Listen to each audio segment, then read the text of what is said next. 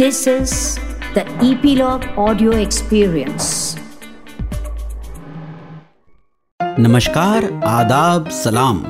मैं हूँ मोहन गोपीनाथ और आप सुन रहे हैं संगीत के सितारे प्रेजेंटेड बाय ईपीलॉग मीडिया दोस्तों, हम में से ऐसा कौन है जिसने ये कभी न सोचा हो, अपने जीवन में कोई हमसे ये कहे, किसका है ये तुमको इंतज़ार? मैं हूँ ना। देख लो इधर तो एक बार मैं हूँ ना। और इन्हीं लाइनों में छिपी है आज की फ़िल्म, मैं हूँ ना। अप्रैल 2004 की रिलीज़, गर्मी की छुट्टियाँ चल रही थी और टैग लाइन भी जिसे बंबईया भाषा में कहते हैं धासु this summer let's go back to school ऐसा कहते हैं, कोई भी आर्ट को एक प्रेरणा या इंस्पिरेशन की ज़रूरत होती है। और फिर ये फ़िल्म तो इंस्पिरेशंस का भंडार या खजाना है। जैसे सात सुर, सप्त ऋषि, सात अजूबे होते हैं ना इस दुनिया में, वैसे ही इस फ़िल्म में सात इंस्पिरेशंस हैं। एक एक करके सब बताऊँगा मैं आपको, क्योंकि मैं हूँ ना। जब हम हिंदी फ़िल्म इंडस्ट्री के मसाला फिल्म्स का ज़िक्र करते हैं तो फ़ौरन मन सत्तर और अस्सी के दशक की ओर भागने लगता है। कोई ये सोच भी नहीं सकता था कि मल्टीप्लेक्स के जमाने में लॉस्ट एंड फाउंड एक over the top villain, candy floss romance और गाने जो हाइलाइट्स के तौर पे इस्तेमाल किए गए, ऐसी एक पिक्चर बनेगी। वैसे तो फराह खान, जिनकी ये पहली डायरेक्शन है, इस पिक्चर के पहले एक स्क्रिप्ट लिख रही थी, जिसका नाम था हैप्पी न्यू ईयर। जो नौ साल बाद बनी उन्हीं के निर्देशन में। और अपने आप को सेवेंटीज की सबसे बड़ी फ़ैन मानते हुए यह बहुत ऑब्वियस सी बात है कि इस डेब्यू फ़िल्म में उन्होंने वो सारे फॉर्मूले डाल दिए जो देखकर वो बड़ी हुई। इंस्पिरेशन वन दोनों हीरो के नाम हैं राम प्रसाद शर्मा और लक्ष्मण प्रसाद शर्मा। अब एक सेकंड में बताइए कि ये नाम आपने और कौन से पिक्चर में सुने थे? बिल्कुल ठीक। ये नाम थे जुड़वा अमोल पालेकर के in the 1979 all time classic comedy Golmaal. Inspiration to heroine यानी सुष्मिता सेन, जो एक हॉट केमिस्ट्री टीचर है, उनका नाम था Chandni Chopra which was a tribute to the Yash Chopra legacy of heroines inspiration three film की शूटिंग हुई सेंट पॉल्स दार्जिलिंग में. सेंट पॉल्स वही इंस्टीट्यूशन है जहाँ तीन दशक पहले राज कपूर साहब ने अपनी सबसे अज़ीज़ मूवी यानी मेरा नाम जोकर की शूटिंग की थी। यह फ़िल्म शाहरुख खान की प्रोडक्शन हाउस जिसे हम रेड चिल्लीज के नाम से आज जानते हैं उनकी भी पहली प्रोडक्शन है। इससे पहले फिर भी दिल्ली हिंदुस्तानी ड्रीम्स अनलिमिटेड और Ashoka the great arc light films के सौजन्य से बना चुके थे। इस फ़िल्म के सारे गाने लिखे थे जावेद अख्तर साहब ने और म्यूज़िक दिया अनु मलिक ने। वैसे जावेद साहब के रिश्ते में भी आती हैं फराह खान। जावेद साहब की एक्स वाइफ हनी ईरानी और फराह खान की माँ मीनका ईरानी दोनों सगी बहनें हैं। इस लिहाज से वो जावेद साहब की नीस हुई और अनु मलिक का तो 10 साल से हिट पे हिट की लड़ी लग चुकी थी।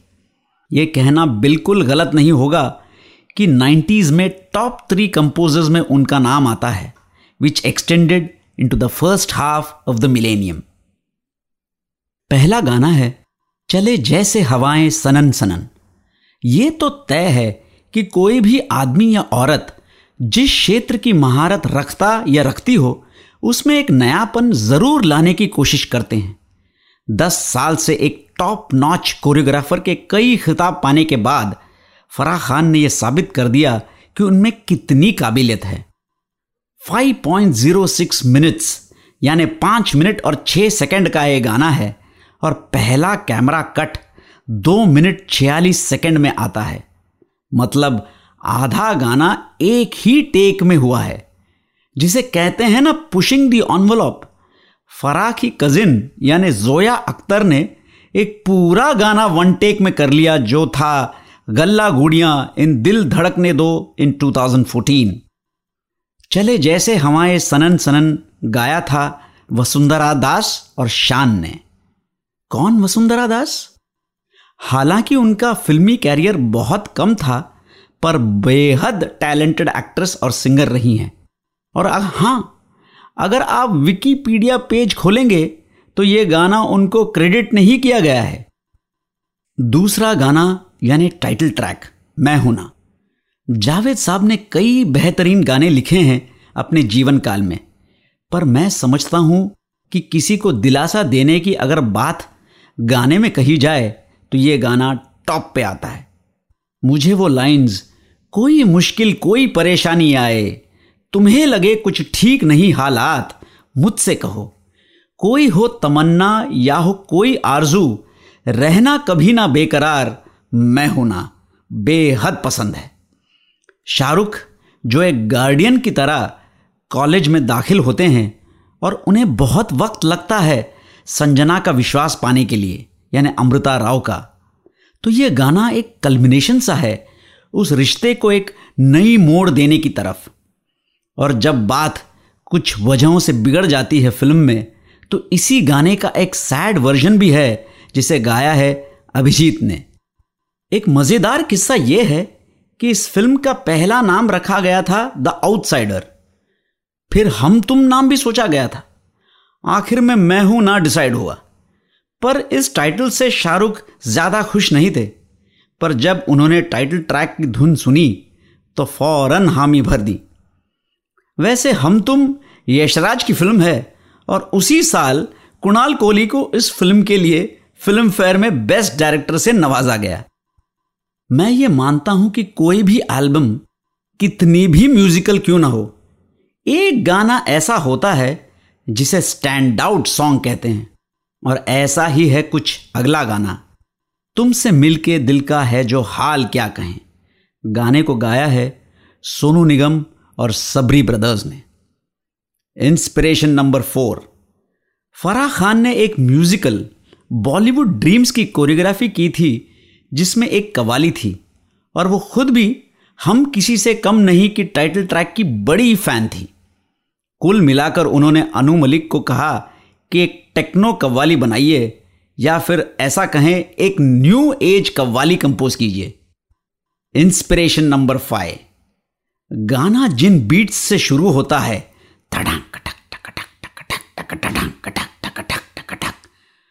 वो थी लावारिस का गाना, अपनी तो जैसे तैसे का स्टार्ट उसे कंपोज किया था कल्याण जी आनंद जी ने। चौथा गाना है, गोरी गोरी गोरी गोरी गोरी गोरी। कभी कभी कहीं कहीं चोरी चोरी गाने में जो म्यूजिशियंस हैं, उन्हें एक Beatles meet Buddy Holly look दिया गया था। और इसमें हम फराह खान के भाई एंकर और डायरेक्टर साजिद खान को भी देखते हैं। डांसर्स में हम एक लड़की को देखते हैं, अपने पिगटेल्स को रिदमिकली हिलाते हुए। वो लड़की आगे चल के फ़ेमस कोरियोग्राफर और डांस के टैलेंट हंट की गीता कपूर बनी। जो गीता माँ के नाम से भी काफ़ी प्रसिद्ध है। Inspiration number six Naseeruddin Shah का नाम इस पिक्चर में था शेखर वर्मा। यह नाम इसलिए कि मासूम पिक्चर जिसमें नसीर साहब मुख्य भूमिका में थे, वो एक संजीदा पिक्चर थी about legitimate and illegitimate children यानी जायज़ और नाजायज़ बच्चे। और इस पिक्चर में भी ये एंगल आता है, पर इतना गंभीर नहीं है। मासूम के डायरेक्टर थे शेखर कपूर तो उन्हीं से प्रेरित होकर यह नाम रखा गया। पांचवा गाना है, तुम्हें जो मैंने देखा। ये गाने के टाइम शाहरुख की वीर जारा भी शूट हो रही थी। इसलिए आप एक हल्का सा ब्राउनिश टिंज देखेंगे उनके बालों में, जो वीर जारा की लुक है। आठ साल हो गए थे सुष्मिता सेन को अपनी पहली पिक्चर दस्तक किए हुए। पर आपको जानकर बड़ी हैरानगी होगी कि मैं हूँ ना पहली पिक्चर है जिसमें उन्होंने साड़ी पहनी है। ऐसा भी सुना है कि शाहरुख का यह गाना पहले इतना पसंद नहीं था और उन्होंने इसे बदलने को भी कहा था। पर फराह खान अड़ गई। ये कह के कि यह पहला गाना था फ़िल्म का जिसे अनु मलिक ने कंपोज किया। छठवा और सबसे यूनिक गाना है ये फिजाएँ। कई पिक्चरों में हमने सभी कलाकार को लास्ट फ्रेम में साथ में आते देखा, पर यह ऐसा गाना था जिसमें फ़िल्म से जुड़े सारे टेक्नीशियंस को भी हाईलाइट किया गया। यह दर्शाता है एक सेंसिटिव डायरेक्टर जिसे हीरो से लेके स्पॉट बॉय तक सबका महत्व पता है। फ़िल्म एक टीमवर्क है और इस गाने से बड़ा उदाहरण कोई नहीं। और एक मज़े की बात, एक सीन में वीनस रिकॉर्ड के मालिक रतन जैन भी शामिल हैं, चेक देते हुए। वीनस ने यह पिक्चर डिस्ट्रीब्यूट की थी, पर म्यूज़िक राइट्स हैं टी सीरीज़ के पास। Inspiration number seven. जब जब शाहरुख सुष्मिता को देखते हैं, उनके पीछे वायलिन्स और ट्रम्पेट बजने लगते हैं, followed by an R D Burman song. Farah Khan Pancham da के सबसे बड़े फैंस में से एक हैं, और ये उनका तरीका था अपने आइडल को ट्रिब्यूट देने का। ये पिक्चर इनकम्प्लीट होगी अगर मैं तीन कैरेक्टर एक्टर्स का ज़िक्र ना करूँ। बमन ईरानी बिंदु और सतीश शाह। और एक छोटे से सीन में आप राखी सावंत को भी देखते हैं। कुल मिलाकर मैं ये कहूँगा कि ये पिक्चर इतनी ब्रीजी और रोमांटिक है कि आखिरकार फ़िल्म के एडिटर शिरीष कुंदर भी प्रेरित होकर फराह खान से कह पड़े किसका है ये तुमको इंतज़ार? मैं हूँ ना। और आठ महीने बाद उनकी शादी हो गई। आज के एपिसोड में बस इतना ही। सब्सक्राइब करने ना भूलें ऑन लॉग मीडिया वेबसाइट या फिर आपके फेवरेट पॉडकास्ट स्ट्रीमिंग एप्स जैसे Apple podcast Jio Saavn Google podcast Spotify और अगर आप एप्पल पॉडकास्ट इस्तेमाल करते हैं तो रेट और रिव्यू कीजिए संगीत के सितारे।